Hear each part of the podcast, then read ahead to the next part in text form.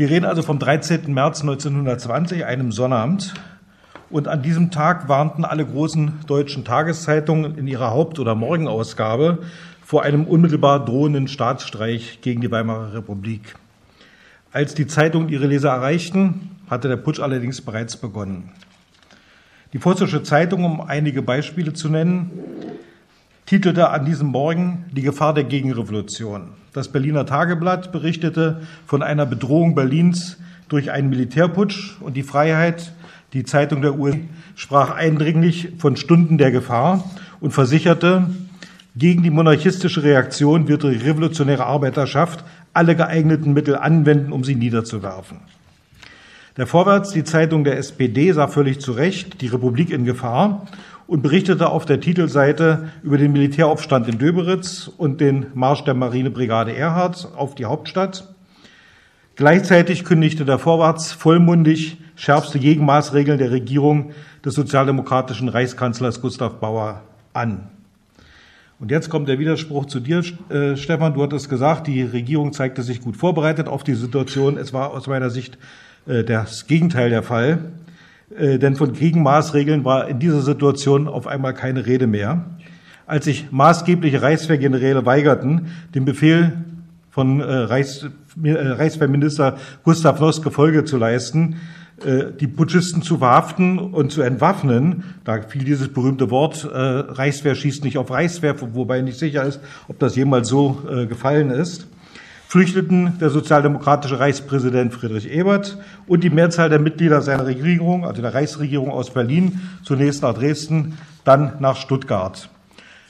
Stefan hat schon zitiert dieses doch bemerkenswerte Stück Papier, dieser Appell zum General.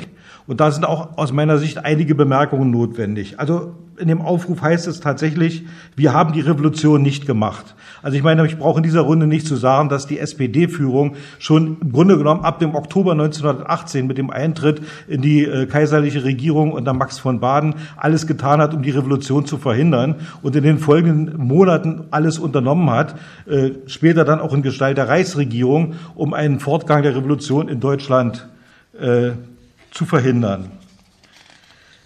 Stefan hat auch darauf hingewiesen, auf die Massenstreikdebatte in der äh, SPD. Es gab zwar 1905 in Jena diesen, äh, diese Resolution, die auf eine Initiative von August Webel zurückging, worin gesagt wurde, dass Massenarbeitsniederlegung geeignetes Kampfmittel ist äh, gegen jeden Angriff auf die Rechte der Arbeiterklasse. Aber dieses ganze Ding wurde schon im folgenden Jahr ad absurdum geführt, nämlich durch den, äh, das Mannheimer Abkommen äh, mit den Gewerkschaften. Und daraus resultierte dann dieser wunderbare Satz, den Ignaz Auer geprägt hat, äh, Generalstreik Streik ist Generalunsinn.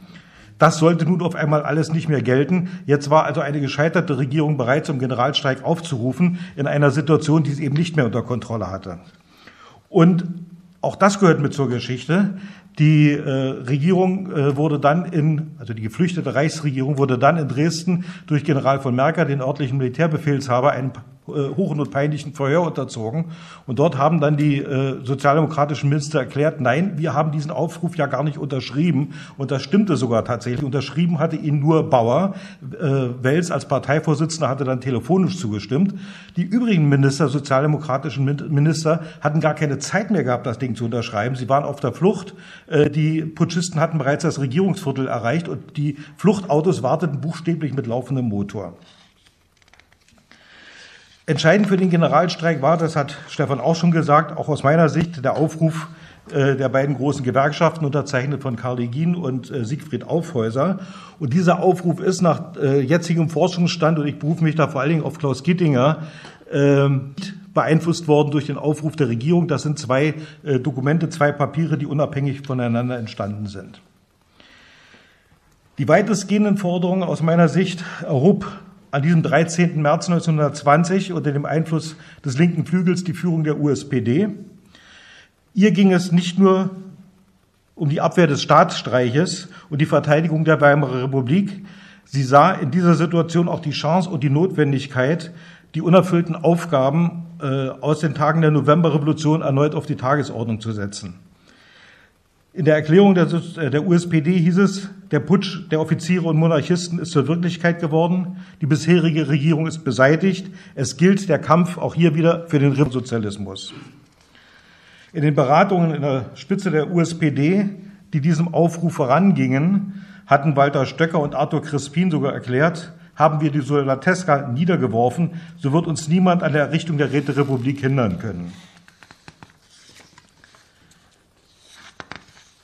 Zwei Tage später, am 15. März, veröffentlichte das ZK der USPD in der Leipziger Volkszeitung, in Berlin erschien keine Zeitung mehr, einen weiteren Appell, in dem es hieß, die Niederringung dieser Diktatur ist eine notwendige Etappe in dem Kampfe um die völlige Befreiung der Arbeiterklasse und den Sieg wiederum des revolutionären Sozialismus. Am späten Nachmittag des 13. März 1920, also am Tag des Kap-Lüttwitz-Putsches, hatte es im Haus des Bundesvorstandes des ADGB am Engelufer in Berlin in wechselnder Zusammensetzung informelle Gespräche zwischen Vertretern der USPD und der KPD auf der einen Seite und der SPD oder Gewerkschaften auf der anderen Seite gegeben über ein mögliches Zusammengehen äh, gegen den Putsch, aber auch über die weiteren Ziele des Kampfes. Äh, in dieser in diesen Gesprächsrunden fiel dann auch zum ersten Mal der Begriff einer Arbeiterregierung oder einer äh, sozialistischen Regierung. Durch den Protest der SPD-Abgesandten fiel dieses Ding, dieses Thema unter den Tisch und welche am 13. März blieben zunächst ohne Ergebnis. Stefan hatte auch über die Rolle der KPD gesprochen. Die Führung der KPD hatte in der Frage der Verteidigung der Weimarer Republik zunächst eine sektiererische Haltung eingenommen. Aus ihrer Sicht handelte es sich bei dem Putschversuch nur um den Kampf zwischen zwei gegenrevolutionären Flügeln, auf der einen Seite vertreten äh, durch den Reichspräsidenten Ebert, den sozialdemokratischen Reichspräsidenten, auf der anderen Seite durch die Putschisten Kapp und Lüttwitz. Mehr noch, die Führung der KPD konstatierte an diesem 13. März zumindest indirekt eine fehlende Kampfbereitschaft und Kampffähigkeit der Arbeiter. Eine Beteiligung am Generalstreik lehnte sie da. In der offiziellen Erklärung vom 13. März, ich weiß nicht, hattest du zitiert? Hast du nicht zitiert, dann mache ich das. Die Ebert Bauer-Noske sind stumm und widerstandslos in die Grube gefahren. Im Augenblick des Versinkens ruft die Gesellschaft von Bankerotteuren der, die Arbeiterschaft zum Generalstreik auf zur Rettung der Republik. Das revolutionäre Proletariat wird keinen Finger rühren für die in Schmach und Schande untergegangene Regierung der Mörder Karl Liebknechts und Rosa Luxemburgs. Es wird keinen Finger rühren für die demokratische Republik, die nur eine dürftige Maske der Diktatur der Bourgeoisie war. Dazu muss man sagen, dass diese Erklärung im engsten Führungskreis äh, verfasst wurden. Es waren nur vier Personen daran beteiligt. Jakob Walcher, der sich, wie er selber dann berichtete, gegen diesen Aufruf ausgesprochen hat, Wilhelm Pieck, August Thalheimer und ähm, Ernst Reuter, damals noch unter dem Namen Friesland, als Vertreter der Reste, muss man sagen, des Berliner, äh, der Berliner Bezirksorganisation. Äh, dabei kann diese Formulierungen, die dort in diesem Aufruf verwendet wurden, auch keineswegs überraschen. Es war eine Position, die die KPD im Grunde genommen auch in den Wochen und Monaten zuvor schon vertreten hatte.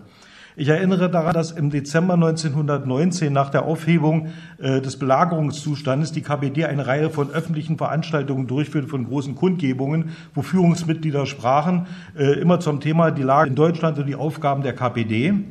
Und äh, Paul Levy, zu der Zeit Parteivorsitzender bzw. Vorsitzender der, der Zentrale, äh, sagte also, es gibt für uns die Alternative bolschewistische Revolution oder Konterrevolution. Also auch ein Paul Levy hat zu diesem Zeitpunkt nicht die Möglichkeit in Erwägung gezogen, dass die äh, KPD vor der Notwendigkeit stehen könnte, die ungeliebte Weimarer Republik gegen einen Putsch von rechts verteidigen zu müssen. Äh, noch drastischer waren die Formulierungen von Wilhelm Pieck, die zitiere ich jetzt nicht, die werden dann in dem gedruckten äh, Papier auftauchen. Der Aufruf der KPD vom 13. März 1920 verhalte ungehört. Anders als es die Verfasser unterstellt hatten, war die Arbeiterschaft kampfbereit und kampfentschlossen und folgerichtig beteiligten sich die Kommunisten überall in Deutschland entgegen der Aufforderung durch ihre Parteiführung am Generalstreik und übernahmen in vielen Fällen vor Ort sogar die Führung im Kampf gegen die Kapp-Lüttwitz-Putschisten. Unter dem Eindruck dieser Entwicklung korrigierte die Führung der KPD ihre Position bereits am folgenden Tag, also am 14. März 1920, und rief in einem Flugblatt nun gleichfalls zum Generalstreik auf. Für mich eine neue Erkenntnis in Vorbereitung auf diese Konferenz war, dass das, was ich auch an anderer Stelle schon selber geschrieben habe, der Einfluss von Paul Levy auf die Änderung dieser, dieser Position keinesfalls gegeben ist. Paul Levy hat einen äh, inzwischen doch berühmten Brief am 16. März erst geschrieben. Und äh, zu diesem Zeitpunkt hatte die Partei schon aus einer Kraft heraus ihre Position korrigiert. Und eine zweite Sache, die ich ganz bemerkenswert finde, Paul Levy hatte zu diesem Zeitpunkt im März 1920 in der KPD keinerlei offizielle Funktion. Also er war äh, nicht einmal Mitglied der Parteizentrale. Das lag daran, dass er am 22. Januar 1920 auf ausdrücklichen Befehl von Noske in Schutzhaft genommen wurde und deshalb nicht am äh, Parteitag in Karlsruhe Ende Februar 1920 teilnehmen konnte. Er hat auch nicht Abwesenheit äh, kandidiert, sodass er im Februar 1920 nicht mehr in die Zentrale gewählt wurde. Äh, dieser, ich sage mal, Fehler wurde im April beim folgenden Parteitag korrigiert. Da wurde er wieder Mitglied der Zentrale. Er war trotzdem im März 1920 die, die maßgeblich entscheidende, wichtigste Persönlichkeit in der Spitze der KPD. Als Levi den Brief an die, seinen Brief an die Zentrale der KPD schrieb, also 16. März 1920, hatte der Generalstreik bereits begonnen. Schon in den Nachmittagsstunden des 13. März war das öffentliche Leben in weiten Teilen Deutschlands äh, zum Erliegen gekommen. Am 14. März herrschte in Berlin eine ungewöhnliche Stille, äh, Stille, wie Zeitzeugen berichteten. Und ab dem 15. März, einem Montag, hatte der, ganz, äh, hatte der Generalstreik ganz Deutschland mit voller Wucht erfasst. Eine zentrale reichsweite gab es nicht und konnte es unter den gegebenen politischen, aber auch logistischen Bedingungen äh, nicht geben. Dennoch beteiligten sich, Stefan hat die Zahl genannt, zwischen dem 13. und 21. März 1920 etwa 12 Millionen Menschen am Generalstreik. In allen, Teilen, in allen Teilen Deutschlands bildeten sich spontan örtliche und regionale Streikleitungen, Aktionsausschüsse und Arbeiterräte in denen vor allen Dingen Vertreter der USPD und der KPD, aber auch der SPD und der Gewerkschaften, ungeachtet ihrer unterschiedlichen, ja oftmals gegensätzlichen Auffassungen zusammenwirkten. Denn wichtiger war in diesen Tagen tatsächlich das, was sie verband und einte. Das war die Ablehnung der Militärherrschaft und die Verteidigung der politischen Errungenschaften der Novemberrevolution. Der bereits zitierte Sebastian Haffner sprach in diesem Zusammenhang von einer spontanen Solidarität des Denkens und des Fühlens. Oder wie Clara Zetkin im Frühsommer 1920 betonte, ganz gleich wie die Kampfeslosungen der verschiedenen sozialistischen Parteien und der Gewerkschaftsorganisationen lauteten, proletarische Massen fanden sich zusammen in einer Front, nicht zusammengehalten durch papierne Resolutionen und Formeln der Führer und Instanzen, sondern zusammengeschweißt in Aktion und Kampf durch die im Lichte der praktischen Erfahrung begriffene Klassenlage. Und man kann an dieser Stelle auch Rosa Luxemburg zitieren, die 1910 äh, im Rahmen der Massenstreikdebatte innerhalb der SPD erklärt hatte, die moderne proletarische Klasse führt ihren Kampf nicht nach einem fertigen, in einem, nicht, nicht nach irgendeinem fertigen, in einem Buch, in einer Theorie niedergelegten Schema. Der moderne Arbeiterkampf ist ein Stück in der Geschichte, ein Stück der Sozialentwicklung und mitten in der Geschichte, mitten in der Entwicklung, mitten im Kampf lernen wir, wie wir kämpfen müssen. Und insofern war natürlich diese vier Tage des Kampfes gegen den Kapputsch ein, ein, lebendiges, ein lebendiger Beweis für das, was äh, Rosa Luxemburg in zehn Jahre zuvor gesagt hatte. Stefan hatte darauf hin, der Generalstreik zeigte sehr schnell Wirkung. Er nahm, um noch einmal Sebastian Hafner zu zitieren, der Putschregierung in Berlin vom zweiten Tage ihrer Existenz an jede Möglichkeit zu regieren. Alle Verbindungen zwischen Hauptstadt und Provinzen waren abgeschnitten. Auch in Berlin selbst verloren Militär und Bürokratie die Bevölkerung rapide aus dem Griff. Die der neuen Regierung waren die Sehnen und die Stimmbänder durchgeschnitten. Die Staatsmaschine lief leer.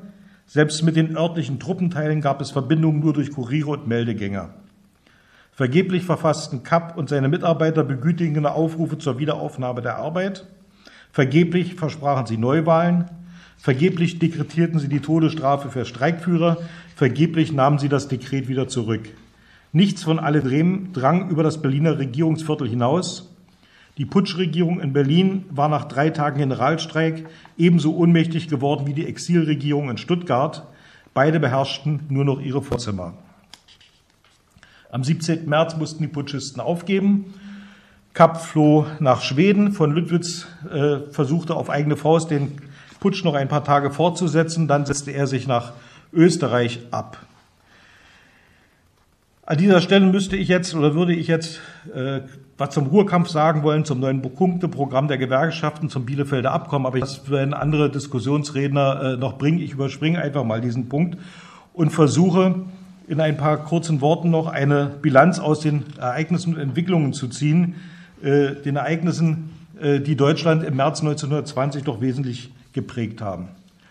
Es hatte sich gezeigt aus meiner Sicht, dass große Teile der Arbeiterschaft und in ihrem Gefolge auch der übrigen Bevölkerung offensichtlich bereit und entschlossen waren, sich aktiv an einem politischen Generalstreik zur Verteidigung der Weimarer Republik zu beteiligen, von der sie weiterhin die Verwirklichung ihrer Erwartungen und Wünsche aus den Tagen der Novemberrevolution erwarteten. Diese Mehrheit war aber nicht bereit, sich einer neuen, diesmal sozialistischen Revolution mit ungewissem Ausgang anzuschließen. Alle Versuche, die Kämpfe zur Abwehr des Putsches in Richtung einer neuen Revolution weiterzutreiben, blieben deshalb isolierte Ereignisse von höchstens lokaler oder regionaler Bedeutung. Weder der linke Flügel der USPD noch die KPD, die sich erst Wochen zuvor auf dem äh, Karlsruher Parteitag im Februar 1920 von den radikalen Kräften in ihren Reihen getrennt hat und dabei mehr als die Hälfte ihrer Mitglieder eingebüßt hatte, waren in der Lage, eine deutschlandweite Führungsrolle zu übernehmen. Trotzdem hätte die Möglichkeit bestanden, die gesellschaftlichen Verhältnisse in Deutschland nachhaltig zu verändern. Die Führung der USPD hatte nach dem Ende des Kapp-Lüttwitz-Putsches erneut den Vorschlag unterbreitet, eine sogenannte Arbeiter- oder sozialistische Regierung äh, aus SPD und USPD zu bilden, die von den Gewerkschaften mit ihren nahezu 10 Millionen Mitgliedern getragen und durch das Bekenntnis breitester Teile der Bevölkerung zur Weimarer Republik als Teilnehmer des Generalstreiks gestützt worden wäre. Eine solche Regierung hätte entschlossen gegen die republikfeindlichen Kräfte im Militär, in der Verwaltung und nicht zuletzt in der Justiz vorgehen können und damit die Weimarer Verfassungsordnung nachhaltig stabilisieren können. Dass das nicht geschah, trug wesentlich zur fortschreitenden Schwächung der Weimarer Republik bei und führte damit letztlich oder trug damit bei zu ihrem schmählichen Ende. Doch im März 1920 wollte die Führung der SPD um beinahe jeden Preis eine Fortsetzung der Weimarer Koalition äh, mit der Demokratischen und der Zentrumspartei, die, ob, die allerdings mit ihrer Weigerung, den Aufruf zum Generalstreik mit zu unterschreiben, de facto blei, äh, bereits die Weimarer Koalition, die seit dem Februar 1919 mit kurzen Unterbrechungen existierte, aufgekündigt hatten. Die Fraktion der SPD in der Nationalversammlung machte ihre Bereitschaft zur Bildung einer Arbeiterregierung dennoch von der Zustimmung der bürgerlichen Parteien abhängig. Wohl wissend, dass es eine solche Zustimmung nicht geben würde. Sehr interessant nachzulesen bei der kleinen Broschüre von äh, Franz Krüger, äh, der damals Berliner SPD-Vorsitzender gewesen ist, Abgeordneter der Sammlung, der das auf 50 Seiten sehr unterhaltsam, hätte ich fast gesagt, dargestellt hat. Die Rechnung für dieses Verhalten wurde der SPD, auch darauf hat Stefan schon hingewiesen, bei den Reichstagswahlen am 6. Juni 1920 präsentiert.